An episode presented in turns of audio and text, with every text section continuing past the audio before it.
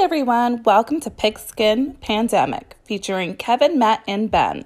Just three of your everyday guys just giving their opinions on all the latest and upcoming NFL news. Things may get a little steamy or a little wild, but hey, it'll always be unscripted and real. Let's listen in and see what they have to say this week. Matt, I want to bring you in on this segment. This is our famous Lake of Fire segment it is famous. Uh, we've gotten a lot of feedback on this on this segment where we take two players, two coaches, two GMs, and we put them in the hot seat. how close are they to getting dumped into the lake of fire? We already had one that has been dumped into the lake of fire uh, this past week. Bill O'Brien is the first coach and GM to come off the board. He counts for I was two. Say, he really counts for two. He's a, he's a two. the GM and the coach that has been put into the lake of fire. Matt, give me two players. Uh, two players. Uh, um, okay. I'm going to go with Carson Wentz. Yeah, I knew it. I knew it was coming. I mean, it's. I think it's. A, I think it's a fair, consistent, um, consistent. I mean, Matt is consistent. A, here's a guy who's getting paid like one of the top quarterbacks in the league, and he's steadily been regressing. Absolutely. And, I'll be completely honest. I mean, I do like Carson Wentz. I mean, if, I, I would rather have Carson Wentz in all honesty than, than I would Daniel Jones right now, truly. Um, but um, I, r- right, I trash think that's really what right it now. is. He's playing like and uh, actually, this is funny. I'm going to say Nick Foles. Ooh. I was just thinking the same thing. I was just thinking, like, how long is Foles really gonna like? He Foles? really came out and said, "I just yeah, Nick, get Nick the bed." Foles, like I, I you know, I, I want to give the job right back to him. Really weird spot. Foles has really only ever thrived in the Philadelphia offense, and then the only other time that you've seen him really win games is when he's come off the bench into a game.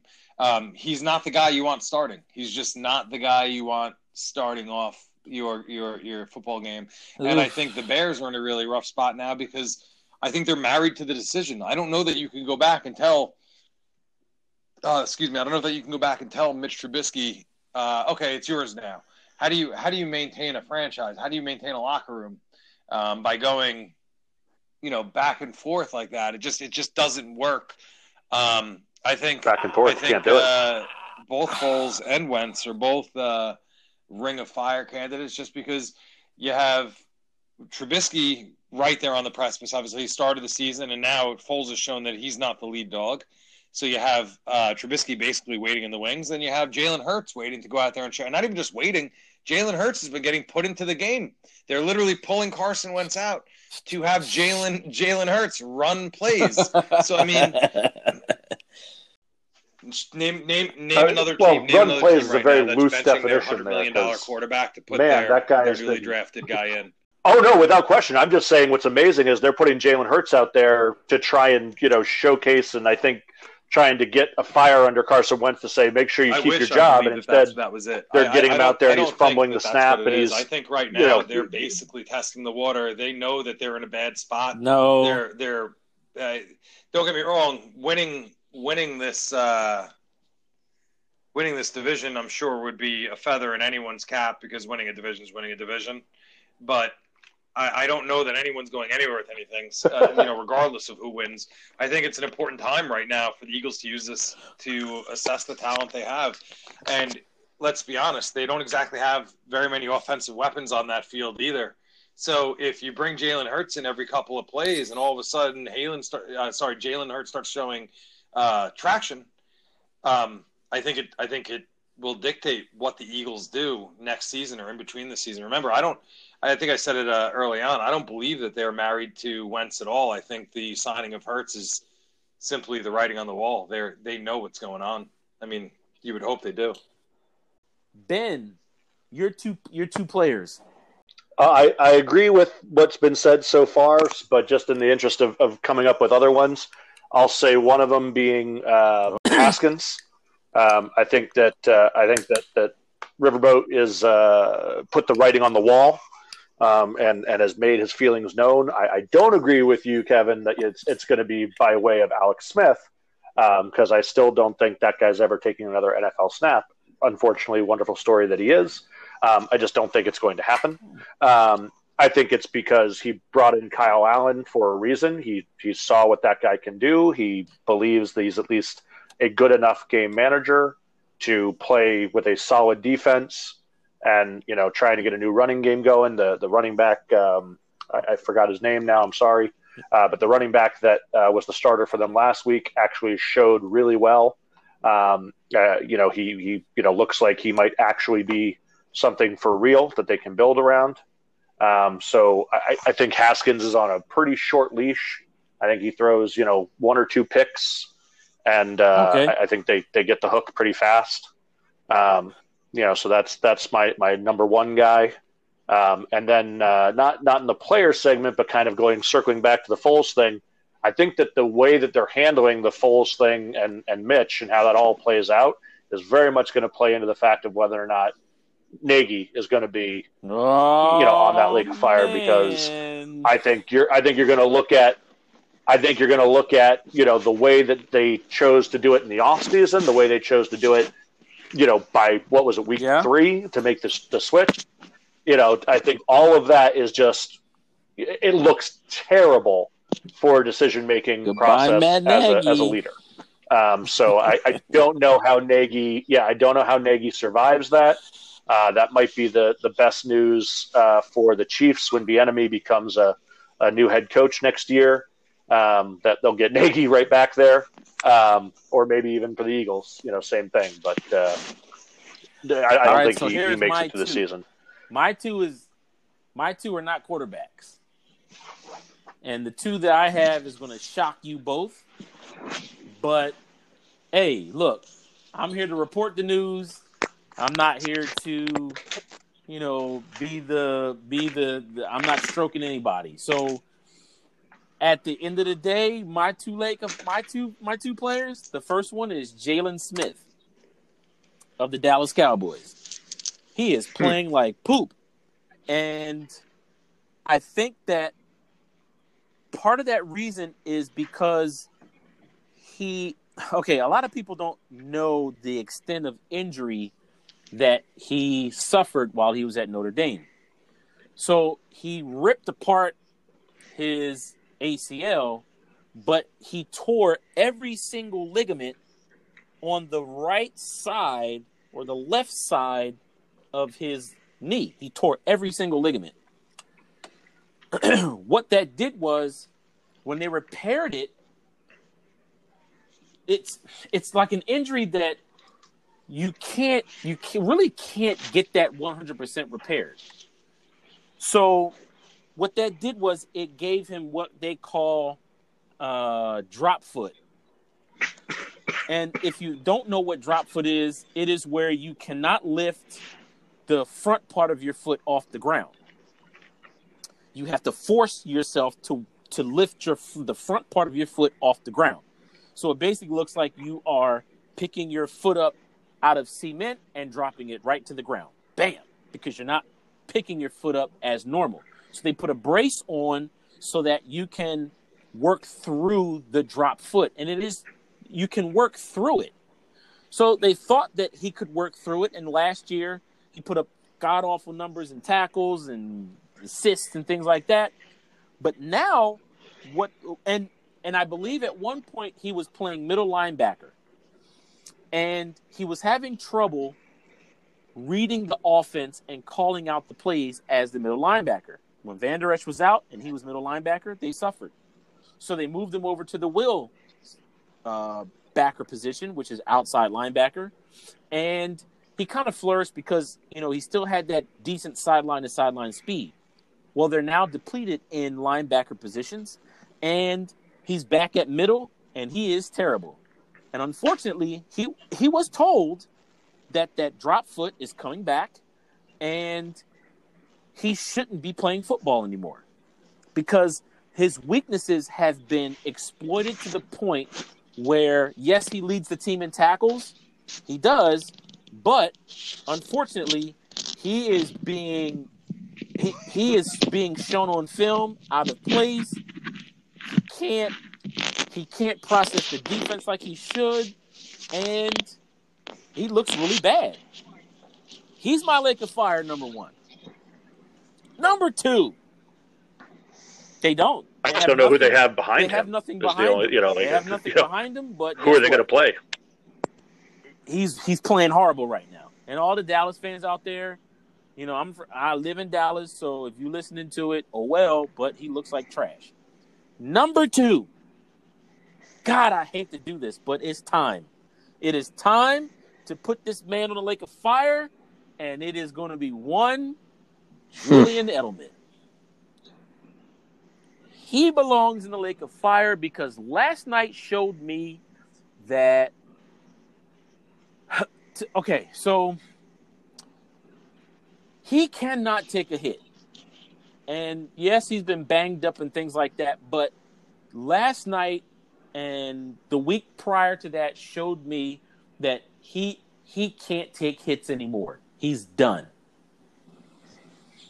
That interception where uh, Mathieu took the pick six back to the house, you could see Julian Edelman look to see who was around and get braced for the hit. There was a couple pass plays where he's he's he- he's running the route in traffic, they're throwing the pretty ball, and he cringes up to really to take the hit, and he wasn't ready to take the hit.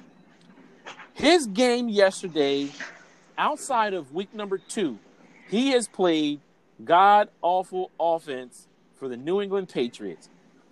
And he's old, he's banged up, and it's time. It's just time. And I'm a Patriots fan and I love Edelman.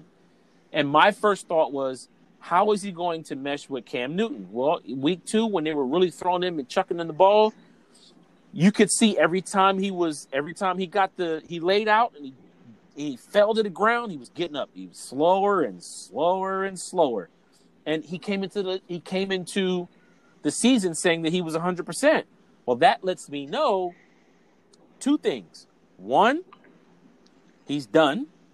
And two, that PED charge that he had a few years ago really says to me that he didn't he he knew that he was losing it and he knew that he was taking PEDs. He knew it. He, you can't sit up he can't sit up there and tell me that he didn't know it. He can't. Because coming off of the PEDs, he now looks mediocre. He looks like a regular mediocre player that shouldn't have that been that was playing way too long past his his shelf life. And he gets my lake of fire. I'm sorry. Ah, I see that. I, I think he's a player that you saw propped up for a number of years with a very accurate quarterback in Tom Brady, and you know it hurts my soul to to pay him uh, any respect or or recognition. Um, but you know the the man is a good quarterback, and and and certainly where his skill set is is that he you know was accurate and, and could put the ball in you know the tiniest of spaces, and and I think that's Edelman's game. So they complement each other in that way. I think what you're seeing now, at least to my eyeball test, I totally agree with your assessment as far as how he's reacting to going after the ball. I think it's because he's not used to having to go up and get a ball. He's not used to having to, you know, stretch out and, and make a play, you know, to, to bail out a quarterback. He's used to that ball being right in the sweet spot that he wants it to be so that he can protect himself, make the, the needed third down conversion, Which is down to the you know, ground. maybe make a nice which is play down to the ground. in, in a That- run after the catch when he goes situation. when he when he picks the because he's so short, when you throw the ball down towards the ground like Brady loves to do, he's putting you out of harm's way so that the only thing that the defender can do is tag you Exactly. or maybe lay a hit on you and your padding so that you really absorb that hit. Well, he's getting hit all over the place now, and it is it is telling, and he's having bad games, and he's trash. We're gonna move to Mhm. the two GMs, Matt, two Oh. GMs, and I know I already know one. Right, Dave know the one is obvious, so we're gonna we're gonna we're gonna pass by Gettleman All right, because all we already know you hate Yeah, Gettleman. so, right? um,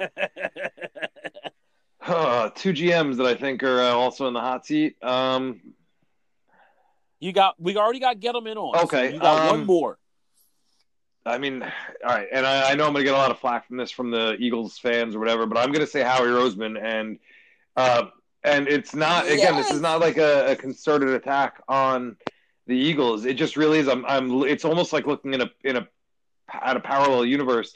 Here's a team that is coming off of a you know not just a couple seasons removed from Super Bowl win, and their dynamic offensive line is falling apart, retiring, getting injured all around them, and they've done nothing to refresh it. That was Jerry Reese in 2013, 2014, uh, 2015, or whatever. Well, really, two, I guess 2014 was really his uh, last season, right? So, um, but that was Jerry Reese and the Giants. They they they lost guys like Dave Diehl and Chris Snee and all these guys, and they steadily became a shell of what they were. They could no longer create a pocket for Eli.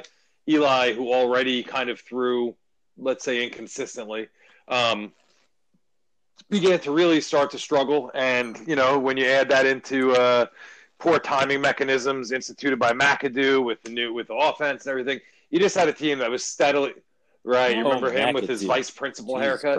Um, he Ugh. he uh he's steady you know like that team just steadily s- start to slide into the gutter and not that i mean don't get me wrong i'm quietly or maybe even vocally rejoicing that it's happening to the eagles because again i, I you'll probably hear me say this about eagles and um, their fans all the time but if not them what better fans for it to happen to so so in, in reality, I mean, this is this is Howie's Ah. this is Howie's plight at this point.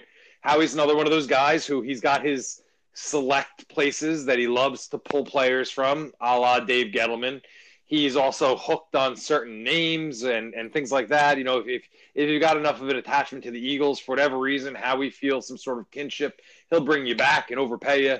Um, and then you got guys like the, like you know on the offensive line constantly getting hurt now. Those those those dudes that are like I guess the equivalent of Chris Snee or Dave Diehl. You know, you got Jason Peters who got a three million dollar a year raise to lay on the tra- the the uh, the doctor's bench, whatever you want to call that, the trainer's bench. Yep. You, you got DeSean yep, Jackson yep. who is just unfortunately at his elevated age. Maybe it's the fact that there's no offensive line giving Wentz enough time to throw the ball downfield to a play that may be developing. But he's not opening or stretching the field in any way, shape, or form. And Lane Johnson just ain't the same without the juice. So you gotta, you've got to, uh, you know, you've got a couple of really key players there, and, and obviously, I mean, if the Giants are any indication, those aren't the easiest spots to fill. No, without question. My, my only question about uh, Howie is do you actually think the Eagles ownership would make that move? Like if this season continues to go just terribly down the shitter, just just horribly as it seems to be going, even in spite of the division being as bad as it is. Do you- do you actually think they- they make the move after one season? No, without question. My, my only question about uh, Howie is do you actually think the Eagles ownership would make that move? Like if this season continues to go just terribly down the shitter, just just horribly as it seems to be going, even in spite of the division being as bad as it is. Do you- do you actually think they- they make the move after one season? for a minute? But there's a whole bunch of things Yes, that you sir. can point to, and again, like yes, sir. at the end of the day, they're buddies. They've been buddies for a long time. And you saw how long it took him to fire Joe Banner, also his buddy. And he didn't just fire Joe Banner, he made sure he Right. got him a sweetheart deal in the front office over at Cleveland for a Exactly. few years, where he continued to screw things up for that organization. Um, so uh, I, I do I think that's going to happen? Very no, true. but do I think that like um, weirdly enough that fan sentiment drives a lot of what happens in Philadelphia? I do, and I think that um, I think that it's it's real easy. Yeah. He's still he's still he's still in the lake of fire though. He still gets our lake of fire because he's trash right now, and and it's been a Sure, It really has been a steady decline since they won the Super Bowl, and I don't think they've had the same like eye for D. And and you look at you look at that Super Bowl team, and again, this is going to sound really uncharacteristic for me because I'm going to give the Eagles a lot of credit, but you look at a team that went and they got Jay Ajayi. They they found value in in places that other people maybe weren't seeing it or weren't properly utilizing it, and they made some very clever moves that. You know, a lot of people kind of scoffed at in the beginning of the season. I didn't think Jay Ajayi was going to be the guy he was. You know, Do you know why they did that? I Do you know why they did that?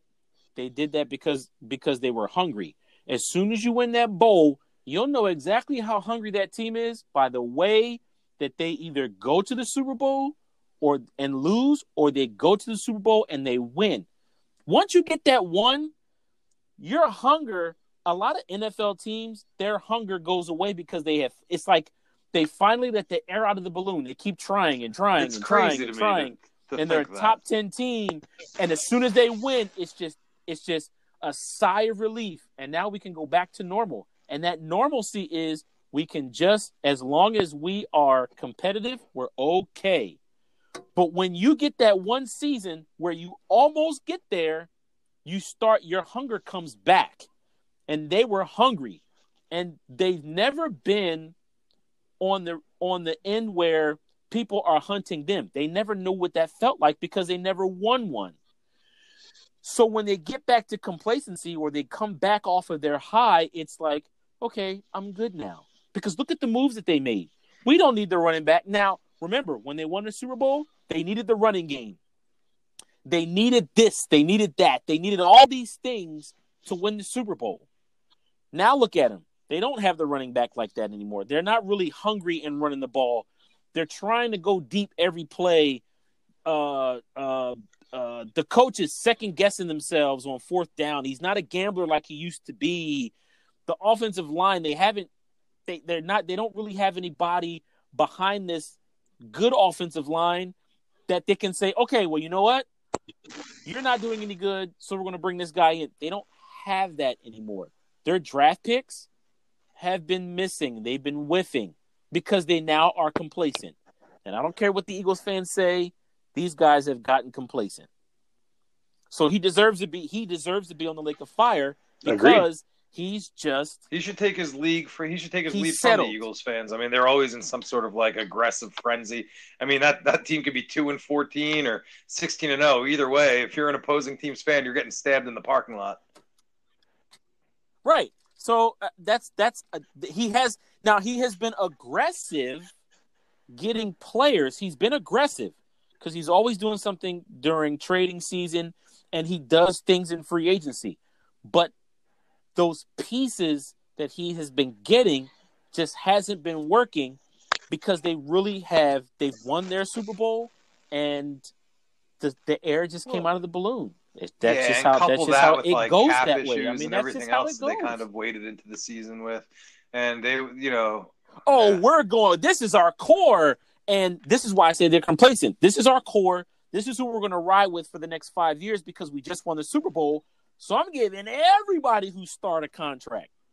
Well, when you start to suck, and Lane Johnson come off those PD, PEDs, and Jason Peters becomes hurt and old, and Carson Wentz starts going into the toilet, and you look at your team and you go, "Shoot, I have nothing left," and everybody that was riding with us in 2015 is now trash.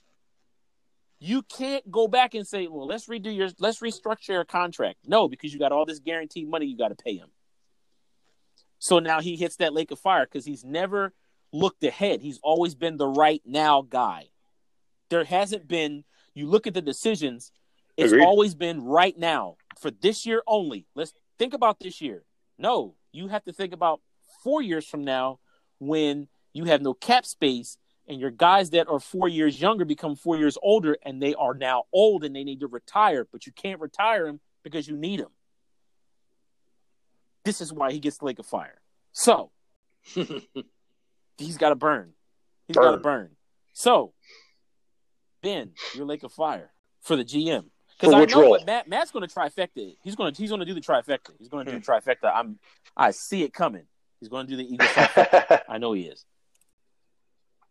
Um, I mean, you know, going back to what we talked about with Nagy, I don't know how the Bears GM is is immune um, from you know being looked at on the Lake of Fire when you know one making the decision to go get Mitch in the first place, two making a decision to you know to to stick with Nagy another year after he didn't do anything to produce with Trubisky, and that defense is just getting every year worse and worse and worse every year the Khalil Mack trade looks Yeah. better for the Raiders, Yeah, amazingly, even though you know they were kind of a laughing stock. Um, you, you know, I mean, it, it's just another one of the, like as you just see all of these things adding up and and you know going year by year by year. I just don't know how that guy keeps getting a pass at saying, you know, look at you know what I've produced.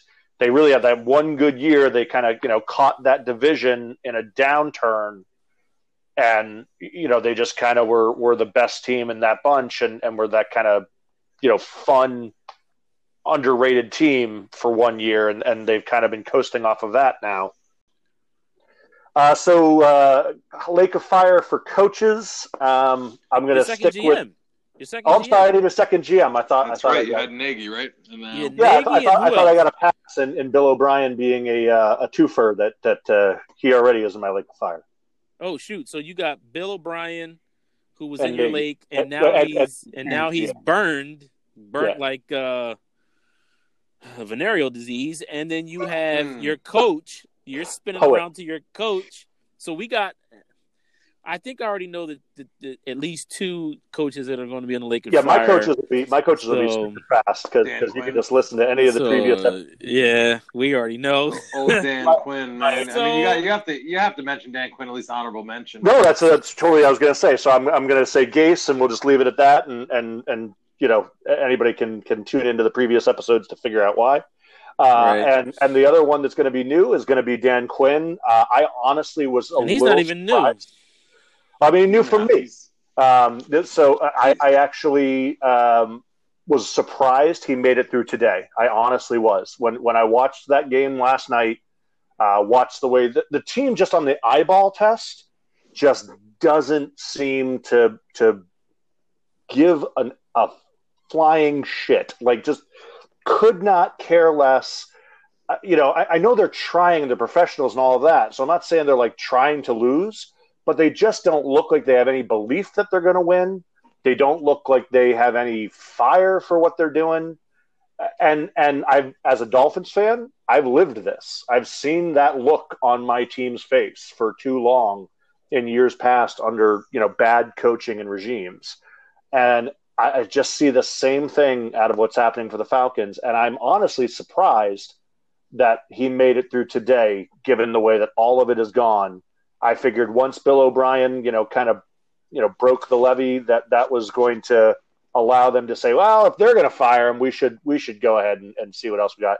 And again, as we talked about on I think the first show, it makes sense for Dan Quinn also because they have some good coaches behind him that you might want to consider. Yeah, you know what? Maybe Raheem Morris got a little bit of a bad deal in Tampa.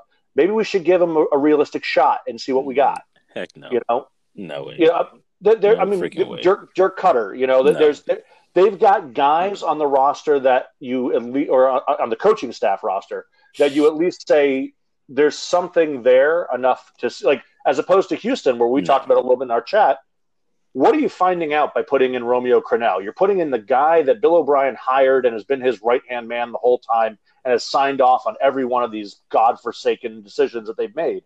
What are you getting out of firing Bill O'Brien? I'm not saying the guy deserved to keep his job, but I'm saying what's the virtue in it if you're going to put Romeo Crennel at the helm? At least put Because- somebody in. but to- you to can't. Who? Who? Who? I mean, honestly, I don't know Houston staff well enough to, to be able to say that, but no one on that staff. No Romeo one on is that staff is any good. it's like, all right. So, do you want to take liver? No, but you know what? Liver? Like, again, going back to my my horrible days as a Dolphins fan, you know what? You saw something out of putting Dan Quinn in the game.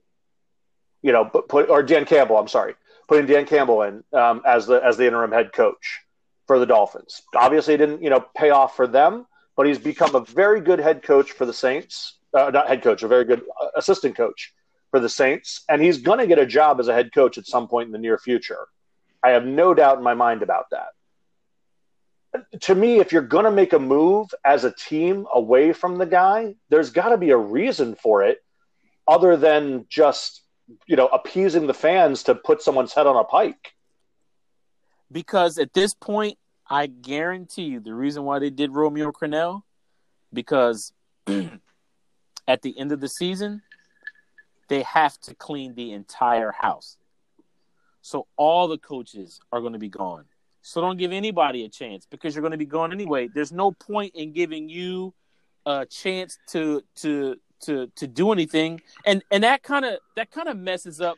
If I really want to be a head coach, and I know that my job is on the line, at least give me a shot so I can be a head coach somewhere else. So that's what I'm saying. So you know, like let but, let that play out at least. But we're talking. Houston. Yeah, but I think that's but we're what, talking that's Houston. what keeping Romeo Crennel does, right? Isn't that what Romeo Crennel does? Is by keeping him on, it allows for some sort of consistency within the team. He was already relatively high up on the coaching tree. It's not that much of a disruption, especially amongst the losing team. So Bill's out. A lot of these guys might have been frustrated with him anyway. Now you get the next guy in, and maybe you know it's a nice thing for everybody. It's a little bit refreshing but what for players. But what you're asking, Matt, is what you're saying is this you're saying, okay, so we know that we have a dumpster fire in Bill O'Brien. So let's keep the same dumpster fire with Romeo and let's just add just a little bit more gasoline to that fire so it can right. grow.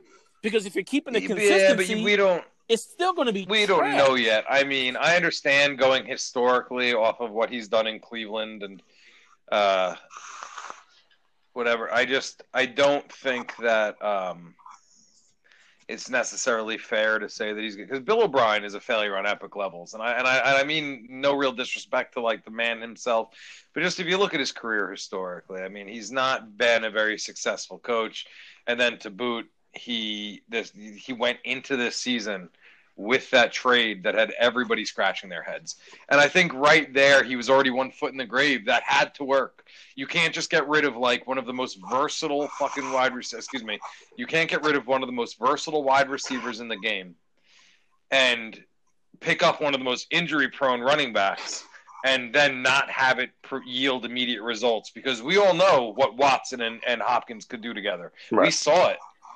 Bill O'Brien was gambling that Watson was going to be able to do it with other people, and not that he can't. It's just he, it, he you, you took a huge step. Right. Well, I don't, I don't, I, I don't think that Watson can't. I just think that it's a it's a tall ask to ask yeah. a, a, young kid. Watson's still pretty young to to make do. Where he had a guy like DeAndre Hopkins who would who could make up for a lot of those little rookie mistakes, a little underthrown ball, whatever, because he's so versatile. Versus a guy like Will Fuller, no, who like here's the reason you're going to get a mediocre here's the, route. Here's the reason you know? why I say he can't. He can't because okay, so if this was 2019 season and they traded uh Deshaun, if they traded Hopkins, mm-hmm. if they did the same trade, and this is any other year, I would say, you know what? It's a pretty decent trade. Why? Because you, Houston did not have that running game, okay? And Hopkins wanted more money. Okay, so you ship him out and you get some serviceable wide receivers that Deshaun Watson could make better. The problem is is its timing. When Bill O'Brien ships away your best receiver in a season where you don't have the reps, that was the epic failure. Any other season where you can have a training camp, you can go out and you can get those reps in off season. You can go in and you can make get the rapport in. It it doesn't look like this. You look a yeah, little bit I, better, there's, but there's, his timing of the timing of the trade, you don't want it to be where you get no off season, you get no training camp, and you take away my safety net, my safety blanket. No one else in the league has done that. That was the that was it looks especially bad i feel like as well when you consider that like deandre hopkins is notoriously was notoriously underpaid. Right. And even to the point where he doesn't have like one of those agents like you remember like terrell owens talking about how he had to feed kids feed feed all of his kids as he doing yeah, sit-ups in a, in a 20 million dollar home. This is a kid who he just negotiated his most recent contract. Like he did he he negotiated what he thought was fair. This is somebody. This is not your typical wide receiver, and I don't just mean that in terms of talent. I mean this this was one of this. He's one of those guys that you're blessed to have because right. he's such a he's such yeah. a genuine talent right. and a genuine person. He's not out to take more from you. And what did Bill O'Brien do? He's like, "Oh, you want more money? It's cool that you've been the heart and soul here, but because I'm new, I don't really respect it." Because so. too many of these New England Patriots assistant coaches think that they could be uh, Belichick, Belichick well, and say, "Oh, you need more money? We'll ship you out, yeah. and we'll just trade you." No, that is not what Bill does. That's not how he rolls. He doesn't roll that way. And people say, oh, well, if you think you're going to ask for more money, you don't get the hometown discount, then he's going to ship you out. No, he doesn't do that. And he definitely would not have traded Hopkins for that. He wouldn't Well, have done that. That's the other. That's the other thing is the trade looks so bad. Is that, that correct me if I'm wrong? This was a post draft draft trade, correct? Yes. Yeah. So I mean, mm-hmm. like that's the other thing is like if that's if that's ultimately where you're at as a quote unquote GM, and I I use those quotes because Bill O'Brien's not a GM, obviously, but he was. Um, so if as the GM making that decision, you're going to say uh, this is ultimately what I'm going to be willing to do, you've got to make that decision before the draft. So one, you can get the most capital you can Yes. because you want to make me believe that someone wasn't trading a first or an early second for Yes. just you know for Hopkins yes. and then this draft in particular, where you know wide receivers were you know growing on Yes. trees. You Because know, what, what, was what did Justin Jefferson go in the second? Ruggs was out there. Jeudy was out there. I mean, not in the first Like, round pick, guys. oh I'm talking the third round. Is it? No, not because Jefferson listen, second round pick? Because listen, listen. If if I was Bill O'Brien and I needed to get rid of Hopkins, I could have traded with Denver. I could have traded with L.A. I mean, with Las Vegas. I could have traded Not and gotten need to get rid of. and gotten Man. CeeDee Lamb. I could have been like, all right, Dallas, look, you, Yeah. you want to look here. You go. Give me, give me, give me your one, and give me, uh, uh, uh, give me Demarcus Lawrence or somebody like that or Gallman. somebody like that to help me on both sides of the ball, and then I can go up. I got the I got your pick. Yeah. CeeDee Lamb falls. I get CeeDee Lamb to be with Deshaun Watson, or I get a That's Jerry that's what I'm saying. Is that you or I get a Henry Ruggs, and it's like okay, so that mitigates it. I got the running back that I need. Yeah. I then get a younger wide receiver that I don't really have to pay for Mhm. another four years. So that clears up a little bit more of that space and that kind of mitigates the Hopkins trade. So Right. No, totally. And like said, the, the two positions that were so deep in the draft this year were wide receiver and running back. And, you know, they didn't address either of those in any meaningful way in the draft. You know, and now you're going to make a post draft trade that's going to, you know, try and fill those holes in the most desperate, half assed way. Yeah, it just makes no sense. It, that was bad. So my GM, I have, of course, I'm going to stay with the GM in Atlanta because he hasn't fired Dan Quinn yet, and that'll be until they fire Dan Quinn. Then I'll change. I'll, I'll do another one. but I have a new one, and it is one John Albert Elway Jr. He has to, he has to be in my league because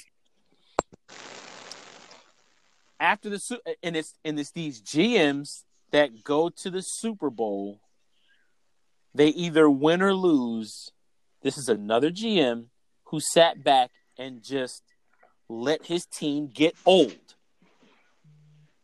These these these GMs say we can ride with this team until the wheels fall off. Okay, after Peyton Manning, because Peyton Manning had three wheels already off the car. He was only riding on one wheel. And after Brock failed, you then get your next three picks in quarterback have been the worst. And Drew Lock, well, we don't know what Drew Lock is going to be because he's hurt again. So, okay. Well, So- even in the best case scenario of Drew Lock, is there any difference between Drew Lock, Rypien, uh, the other guy? I can't remember his name now. No. You know, is there a difference between all three of them that you're seeing out there? And, and if- because if all three quarterbacks look equally as good and bad at different times, doesn't that just say that you, you don't have a franchise quarterback? you they don't have a franchise quarterback right now. And what he he surrounded him with a whole lot of talent. I will give him that he surrounded him with a whole lot of wide receiver talent. I do. But when you look on the opposite side of the ball, it's like come on, bro. W- what are you really doing? Okay? You're and it, as a quarterback, as a quarterback, you should be able to pick out your franchise quarterback. But he has this, some people say that he has this thing where he is the face of the Denver Broncos ever since he won those back to back titles. And he doesn't want to get a quarterback in that will surpass his status as the greatest Denver quarterback of all time. So he gets these mediocre quarterbacks so that they can just get by. Because if I have a great defense and I have these great receivers around him, I can get a mediocre quarterback and I get the best of both worlds. I can still win and I can still be looked at as the greatest quarterback of all time, and it's failing because they should be with all that. I guess with all the the the he's had pockets of talent, so he's had a good defensive line, but sorry linebackers and a decent secondary. He's had a he's had now the the secondary is deteriorating because Chris Harris Jr. I think is he I think he's gone now. There's that, that backfield is gone. He hasn't gotten anybody in replace of those guys. Aqib Talib is retired. The linebackers, who knows what they're doing? They're not really doing too much of anything. And the front four, when Von Miller went out, that was it. Yeah, I think it. on that defense, you see that Von Miller was not only as a talent on the field, which he is a fantastic pass rushing specialist, um, but beyond that, I think you really see in, in almost a, a, a Ray Lewis kind of a way, he is the heart, you know, of that defense, and he is you know the driving force. Even even if at an accelerated age, he's not the player he once was on the field. I think he still was, you know, the engine that made that defense go. And the fact that he's not there, they just look, you know, adrift without, you know, a rudder. I just feel like he could have done so much better with the talent that he had after that Super Bowl run, and he did very little. And he had one of the great defensive minds there, ran him out. Gary Kubiak left. Um, that was a great coaching staff that he had, by the way. Um, that was a dominating coaching staff.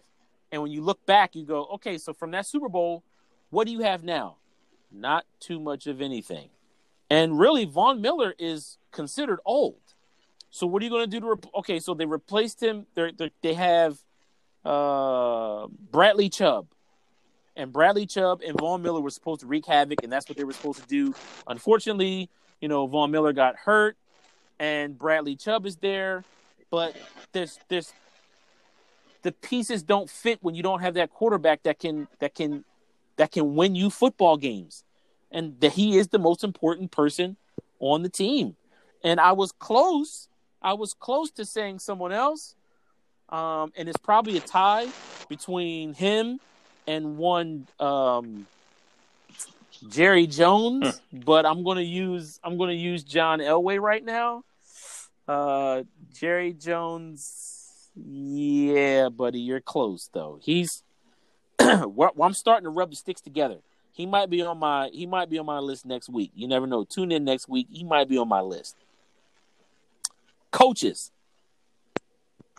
Go ahead, Matt. Go ahead. You know what, Matt? Can we say it for him, Ben? oh no, no, actually, just, can, we, can, we, uh, bring it around? I'm, I'm not going to go where you think I'm going to go. No, if it's, all right. If I'm, it's coaches, I'm, if it's coaches, I'm definitely going to go Dan Quinn. Um, he would be my number one right now. Uh, there's just really no excuse. I mean, it reminds me of what Ben McAdoo was doing. I guess his first year over there, his second year with the Giants. You're seeing these incredibly high scoring games where they just wouldn't close them out within the. the I think uh, the, I don't remember how many seasons ago this was. I want to say this was around 2016. It was early McAdoo, um, but the Giants were losing uh, their games within the last yes, 75 seconds. Yes. And that's yes, what it was. I think the first five games they lost within the last 75 yeah. seconds of the game. Yeah. So that's what you've got going on here with, with Yeah. Dan Quinn. Maybe not in that specific, uh, you know, time frame, but you have a you have a very high powered offense. Calvin Ridley, uh, Russell Gage, uh, the the you know it, it, unimitable Julio. Jones. Oh. Right, Ah. right. I mean, uh, they had Austin Hooper. They let him go. They've got this new kid Hayden uh, Hayden Hurst. They are um, they are stacked. Matt Ryan has continued to prove that he is a a, a stud quarterback.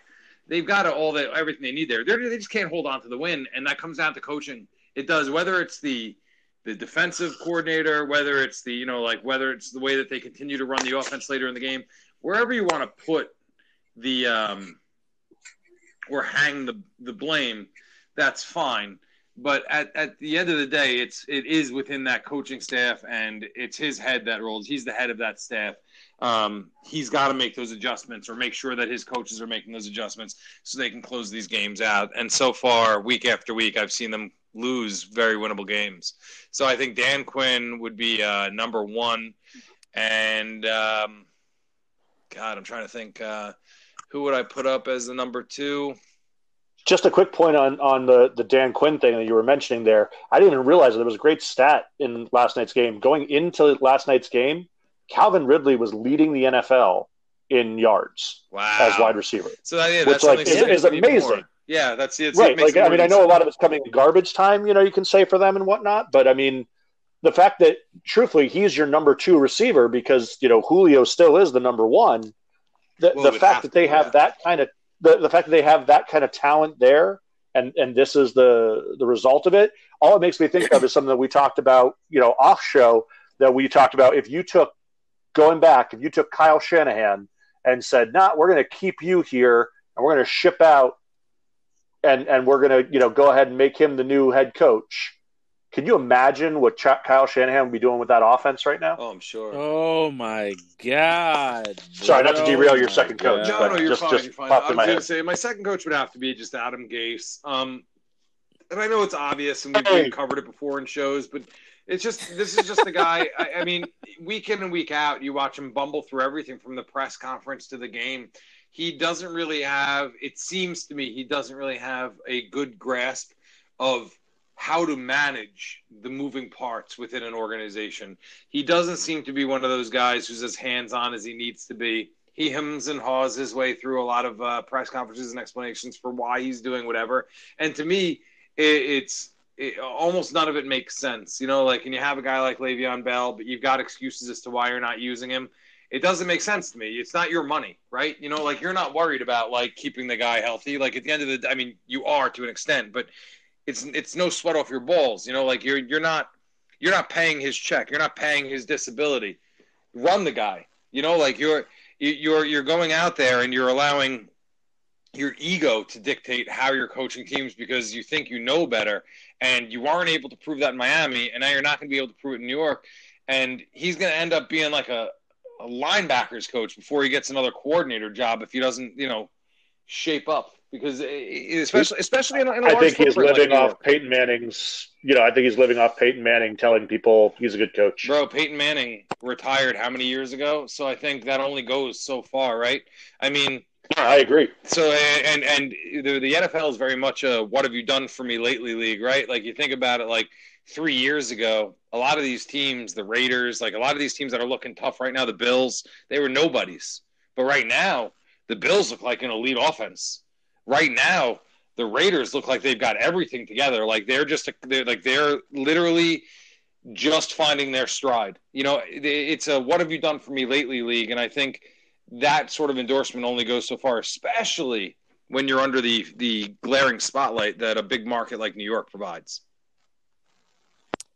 Agreed. All right, so I'm gonna do. I guess I'm gonna do mine. Uh, Jesus Christ. I don't think he coaches. Okay, so here's what I'm gonna do. Um, I'm gonna go in a different direction. I'm gonna use. I'm not gonna even do a head coach. I'm gonna do a position coach because this position coach, unfortunately, needs to go. Both go. Belichick sons go. Uh, I thought you were going to just triple up on Bill O'Brien because he was also the offensive coordinator last week. Go on. I'm going with Mike Nolan. Really? He's got to go. He is so hot right now that it is bad that he's bad. And he hasn't there's nothing out there that Mike Nolan and Jim Tomsula have to hang their hat on since I, I just can't remember when. Um, as a defensive coordinator, he was okay uh, before he became head coach, He was a horrible. and now at this point, he's horrible. He was yeah, horrible he was as a head coach, head but at this point right now, I understand that you know, this is Mike Home Holmgren, uh, uh, Mike McCarthy's. That's this is his homie, and he has vouched for Mike Nolan. And I really thought that it was going to be the Mike Nolan of old. Unfortunately for him, he is horrible to the point where if the off the offense cannot make a mistake for the Cowboys to win, and and I was close to saying Mike Holmgren because this is on his watch, but he's brand new. But this is nothing new to Mike Nolan. Mike Nolan has been bad for plenty of teams as a defensive coordinator and as a coach. Wait, you were thinking Mike, McC- And- Mike McCarthy or Mike Holmgren? Sorry, McCarthy, I yeah. keep saying Holmgren. I keep saying Holmgren, good. but it's McCarthy. Yeah, McCarthy. me confused for a second. I was like, we're going all over the place. So, so yes, Nolan. I don't think he should last the season. Jerry's not going to fire him, but he's in the he's he his his seat is hot.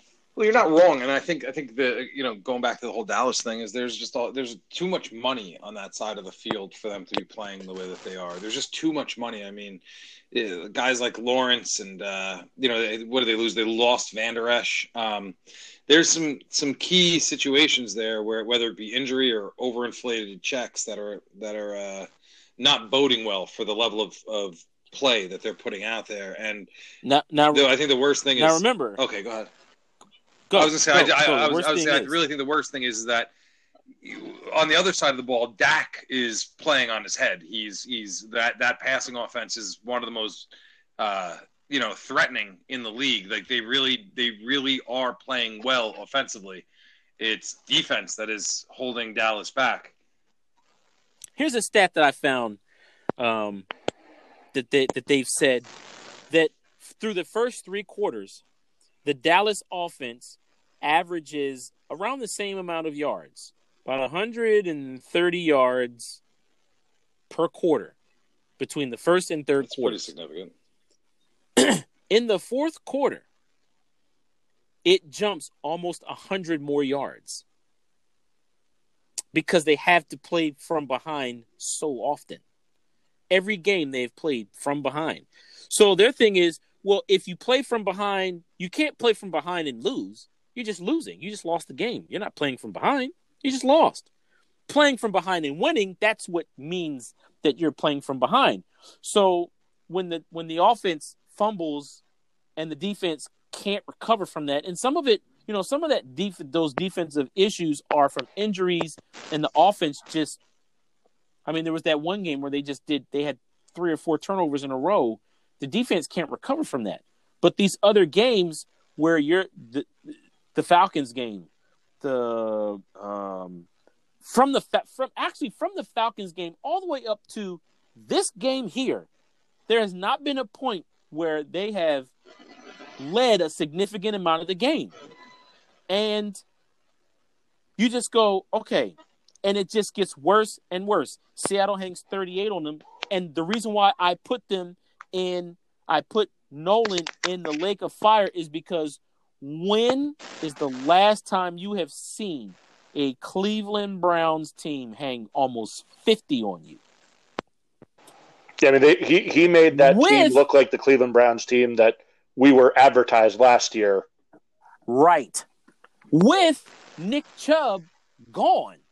Well, I The think third string running back came in and ran all through that defense. I, was, I Everson think Kareem, Griffin Kareem looks Hunt is a better running back than Nick Chubb, but I mean, we don't have to debate. I do too, and and, and I'm not even saying that to take away from Nick Chubb because No, I think I'm he is not a either. fantastic running I back. do. I just But think I think you're right. I think Hunt is better. Yeah, I think people like to pretend But that they he's not 'cause use- he beat he beat that woman. Uh, he kicked her in that uh, in that video, and that's fine. Like you can hate him as a person, but his talent didn't dimin- diminish just because he's an asshole. He's probably Oh yeah, been an asshole. without question. Take it from somebody who's an asshole. what in the world is that, bro? oh, fistful of nickels. So I, I, um, my thing is that you you let that third string running back run all up and down your behind the whole game, and you look at it, and you just go, "How did you hang forty nine? Forty nine?"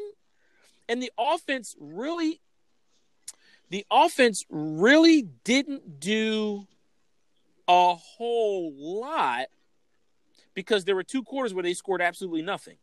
Okay, so through three quarters, they only had 14 points. In the fourth quarter, they put up 24, but that was after the game is over. So is the offense that dynamic? Well, if you're playing from behind in this soft coverage, well, I mean, numbers numbers fool you. That, that, that those numbers are I mean, come on. And Baker Mayfield, he didn't throw over 200 yards. He only threw for 165 yards. Now they ran for 309 and get this, the Cowboys have the record of the most run yards against them. So the the record was 307 by the Cowboys. They ran for 309 on Sunday. And it's like, God, 300, 309 yards they ran on them. Yeah. That's that is that's putrid. That's where Mike Nolan. That's where you go, Mike Nolan. Come on, dude. You know they're going to run the football. Nope. So- couldn't, couldn't agree more. Definitely, you got to burn. Come on. So you got to burn. Um, the second one, uh, I grouped them. I, I'm going to group these all into one. I'm gonna wrap these all into one. So it's going to be Adam Gase, and it's going to be, and I'm going, and I'm going to do this for you, Hmm. Matt, because you didn't want to do it, so I'm going to do it. And I'm going to put old. It's not that I didn't want to do it, just to be clear. I just thought that there were better candidates at the moment. It's Oh, there are. And Dan Quinn. All three of those guys need to be they need to be in the lake of fire. They- They're Number collectively one- sharing a life raft. They they are and and it is and it is and it's a wooden raft and it's on fire and it is burning really quickly. It is a Viking funeral raft. Number 1 Dan Quinn. Like I get that I, I don't even know what to say to Dan. I really don't. other than you suck. There's nothing else for me to say. And and I put I put the GM in the lake of fire. Um, uh, in a, I I thought that the GM was going to be in the lake of fire, but the only reason why I put him I would put him in the lake of fire is because he hasn't fired Dan Quinn. His draft picks are on the money. He drafts very well. He knows what he's doing in the draft. He just keeps a putrid coach. So, Dan Quinn, you got to go, bro. Uh, it's you suck. And if you if you ever listen to this podcast, you know that I'm coming from me. You suck. Number two, Adam Gase. You also you Adam Gase just I I don't have any words to say for Adam Gase except I have no words to say for him. he is definitely the worst coach in the National Football League, bar none, far and wide. And I haven't seen a coach this bad since oh, what's that guy? I can't remember his Rich Kotite. Okay. He hasn't been that bad since Rich Kotite. Where Rich Kotite just didn't have a clue as to what he was whether he was coming, going, leaving, or staying. He didn't have a clue. And uh Dougie P, Dougie P, because right now, you know, he he's he's complacent, he's smelling himself. Um, he hasn't he's the team has deteriorated year after year after year. Their record gets worse and worse. I get it that you don't have and they make the playoffs because the NFC East is so putrid. But I mean, look at it.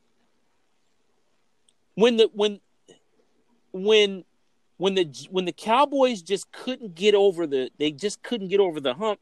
The Eagles couldn't get over the hump either. They just couldn't dominate their player for player across the board. The Eagles had the best since their Super Bowl run. They have consistently had better talent in their division. You had Dak, you had Ezekiel Elliott, and you had a couple sprinkles here and there on the Cowboys of talent. But across the board, for their three or four year run, they did have good talent. It's just that their talent became old, and they never had any replacement talent for the talent to getting old. And this is why Howie has done not ha, hasn't done a good job of replacing that talent. But when you look at Doug, Doug doesn't even trust himself on fourth down anymore. He doesn't even trust himself. Like when you tie the Bengals, you tie the Bengals. Hmm. That's enough said. You should have been fired after that. I, if I if I was if I was Howie, I'd have been like, what what is that? I You tie the Bengals, bro. Okay, you got to go. I'm sorry, you don't even ride the bus back with us. Yeah, gotta you, you can catch it. You can catch an Uber back home. You can catch an Uber. So Enough said. You Gotta burn. you got to burn. So, week number five comes up, and we have to go through these games. Uh, we're going to go with Giants and uh, who do the Giants play next week? The Giants. Yeah. Or let me get Dallas. out my. Oh, they got to play. Oh, snap. Okay, so let me explain something to you right now, Matt. If the Giants They can't. can't hang They 35 points on the Cowboys, They can't. if the Giants, I'll tell you what. I'll tell you You, what. you right don't think they're going to be able to put up if the? Giants put up more than more than twenty points, I I might have a stroke. There's just no way. There's no way. Dar- Darius Darius Slayton is the is the best receiver they have on the team right now, um, who's healthy. I would argue Sterling Shepard might be a little bit better, um, more refined of a player, but with Slayton, there's you're, they'll hang 30 on them. You they'll hang out of 30 your on mind. They may lose. You're out of your mind. But You're they'll hang crazy. 30 they, on them. They're, they're going to pick Daniel Jones apart. And I, and I don't even mean like, you know, um, like pass rush. I mean, there's literally, he stares the receivers down. I mean, he's still making horrible, and Yes, he's going to, but- like, he's good for two turnovers, man. Like, all they really have to do is run, run Ezekiel Elliott. Like, they, I get it. I get it. But Man, Everybody I mean, I'm not on the saying the Giants won't score. I'm just saying they won't score a lot. Hey, Thirty points is a is a pipe dream. If they score thirty points over the next two games, I'll So be you're taking impressed. so you're taking the Cowboys Yeah, I over mean, the Giants. Is that what you're telling me? Yeah, you put me in a, in a bad spot. I don't want to say that, but, but yes, if I had to put money on it, and there was a gun to my head, and they were like, "If you lose this bet, you're dead." Yeah, I'm putting everything on, on Dallas next week. Well, what's well, what is the spread anyway? Let's talk that real quick. What's the spread before I go ahead and commit my life to this? What's I need to know what the spread is because you know, if you're talking about an 11 point spread, I might.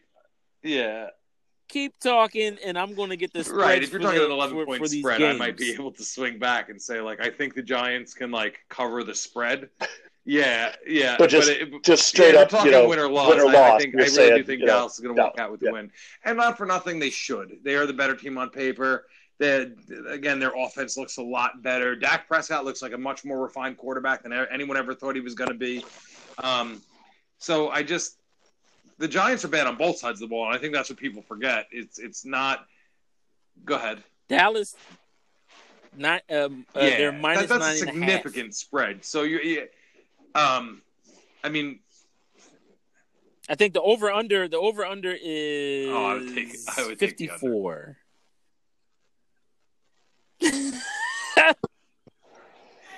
and and here, look, just for you guys that have no idea or no clue what we're talking about, we yeah, are going to give We'll have a. Uh, uh, a lesson on spreads and odds and pickums and over unders, and we're going to do yeah, fantasy as well. So stay the tuned Degenerates Corner. um, for the next show.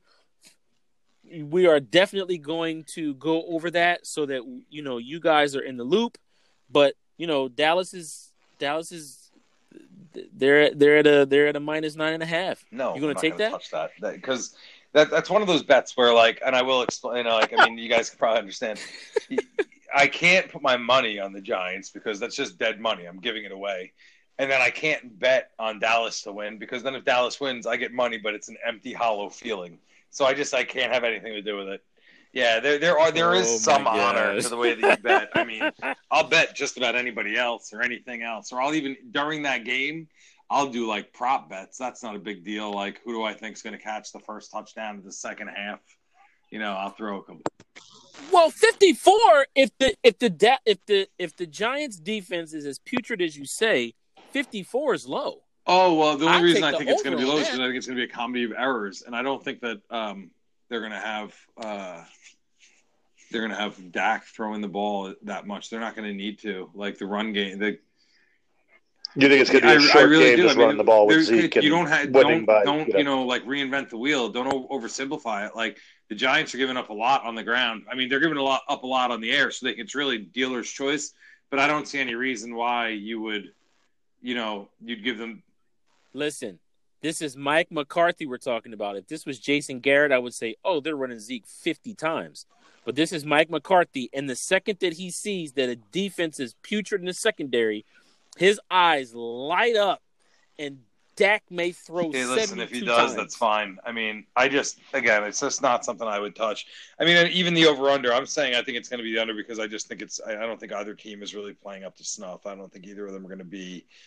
Um, I don't think they're going to look very good out there. I get that, But Paul. I mean, in, in all honesty, I really wouldn't touch anything having to do with the line or the over under. It's just a, it's an ugly game by two ugly teams. Um, I mean, we can next week when we talk about it, we can we can go through, we can rush through the lines real quick and talk about what's out there and what's a smart bet versus what isn't and why. I mean, we can definitely do that. I don't mind getting into it, but I would. But yeah, I would tell you right week. now. I, I would have to tell Tune you right in now, next that's week. Not a, that's not a, a game I would touch. those, those are also trap games, you know, like where you have a divisional rival and there's like a nine, ten point spread. It's just a trap. Yeah, Right, yeah, because those, trap are those games. any It is a anybody games, game. right? Like honestly, I wouldn't be surprised either if the Giants eked out a win by three, but that would destroy anything to do with a nine. You know, like unless you took the Giants, which is a huge risk on a nine point spread, because that means that really the the you know the, the the Sharks or the Sharps rather, they uh they think the Giants could lose by fifteen. You know, like that's Yeah, yeah. Yeah, I get you. All right, so we got Miami at Going- San Francisco. Yeah, going at San Francisco. Um, you know, I, I think San Francisco gets Jimmy G back. And I think with that being the case, I think you'll see that team get a lot more right. Uh, but, you know, if they play the way they played against a much better team in, in Seattle, uh, if they can, you know, put together that same type uh, of a game, they, they've got a puncher's chance. And they Um, lost but another. They lost another DN too. uh, the. 49ers, yeah, they lost Ansah, who they brought in to replace Bosa and, you know, all that. Yep, Um, so, yeah. for the year. For the year. For the Yep, year. Yep, yeah, I saw that. He's, you know, so I mean, they, they're they're finding a way to, you know, plug and fill, and and they're they're coached well enough that they're being respectable um, on defense um, in spite of those injuries, uh, and they're finding a way to still get production out of the offense until basically the wheels completely came off the wagon last week. Um, where you know you just saw you know Mullens implode and they put Beathard in and you know, that whole thing. So listen, if it's if it's Mullens, if, if Jimmy G is not ready to go, uh, which I believe at the last notification he still wasn't hundred percent cleared to go. He's just expected to play. Yeah. Um, so if it's Mullens slash Beathard, whatever version of that, I, I'll, I'll give the Dolphins a decent shot. If it's Jimmy G, and in spite of the fact that I don't think Jimmy G is any kind of world beater, I just think that offense knows what it's doing and, and knows how to run itself, you know, through Jimmy G. Um, and and our defense, while played better against a, a superior Seattle team, um, still was not you know up to snuff at all. We we we are giving up way too much on the ground, uh, and we are um, you know missing the secondary. Uh, now Byron Jones is expected to come back this week supposedly, so I think that'll make a huge difference because when you have two lockdown corners on the edge. And you know, then you've got a decent rookie that's that's been you know, yeah, he's been exposed a couple times by number one wide receivers in the first few weeks he's going to then be called on to be the slot guy instead, which is what his natural position is. Um, I, I give that secondary a lot more of a chance at being able to, you know, put together um, a realistic game plan and, and a realistic way to shut down that offense in a banged up way. But you know, that offense still had some really bright spots last week, getting back Deebo Samuel and Aiyuk and, and Kittle, and you know, that's that's a dangerous group. Um, so you know, I, I if I had to pick it, same kind of you know scenario as as Matt said, gun to my head kind of thing. I, I'd have to pick San Francisco, um, but I think Miami's got a shot. Just depends on what ends up being the, the injury report at the end of the week. All right, and I have probably one of the harder games. it's, mean, hard uh, New because- England, New England and Denver. So, I guess it depends on who's playing quarterback. Right for for both teams. If if Cam plays, I'll go with New England. If anybody else plays outside of Cam, God, man, I'm I'm still going to go New England only because of the fact that New England's defense can hold it down and they do have a running game enough to where you really don't have to you're not you're not really um like I'll put it like this. And against Kansas City you have to pass the ball because they can put points on the board so fast. So you have to pass. With Denver you, you're you're not as you're not as susceptible for them to just go okay it's it's it's six to three, and then you blink real good, and now it's twenty four to three. It that's I don't I don't see that happening. So I feel like I'm gonna take New England. It'll be a lot closer without Cam on the field, but I still take New England either way. I think they'll go to. Uh, I think they'll go to what would it be three and two, um, and they'll still be because Buffalo plays they're at Tennessee, so that's going to be a tough ride. I still think Buffalo pulls that out, but they'll be two games behind Buffalo still. So I think New England, yeah. And well, I'm my question my... the Tennessee game too is what what what is Tennessee? Do they get to play? Uh, you know, all their guys, or are are some of those guys going to have to be on the two week COVID list, or you know, what's what's the story See, there? That's the other. That's the other part. I think Buffalo kind of they got Tennessee at a great time because I mean they got so many players on the COVID list that they could just I mean look I, I I think we talked about Josh Allen, and I said that he's going to be much better uh, with Stefon Diggs out there, and he's proving it. He's proven me to be right. Um, he's slinging the ball all over the place and that one player has taken Buffalo's offense and putting it from just okay to they're dynamic.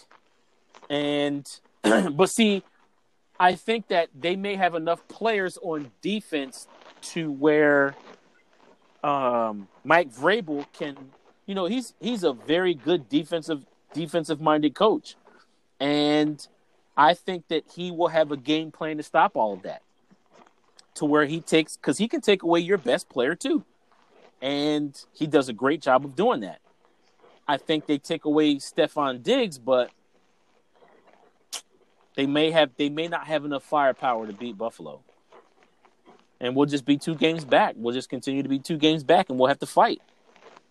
Um yeah, man, that's what I think. So I mean, outside of those games, um, I don't see too much I don't see too much of. I mean, the, I want to see Baltimore and Cincinnati. I really do. Um, even though Ravens all day. I know it's Ravens all day. I know it is. I just want to see Joe Burrow against a very elite defense.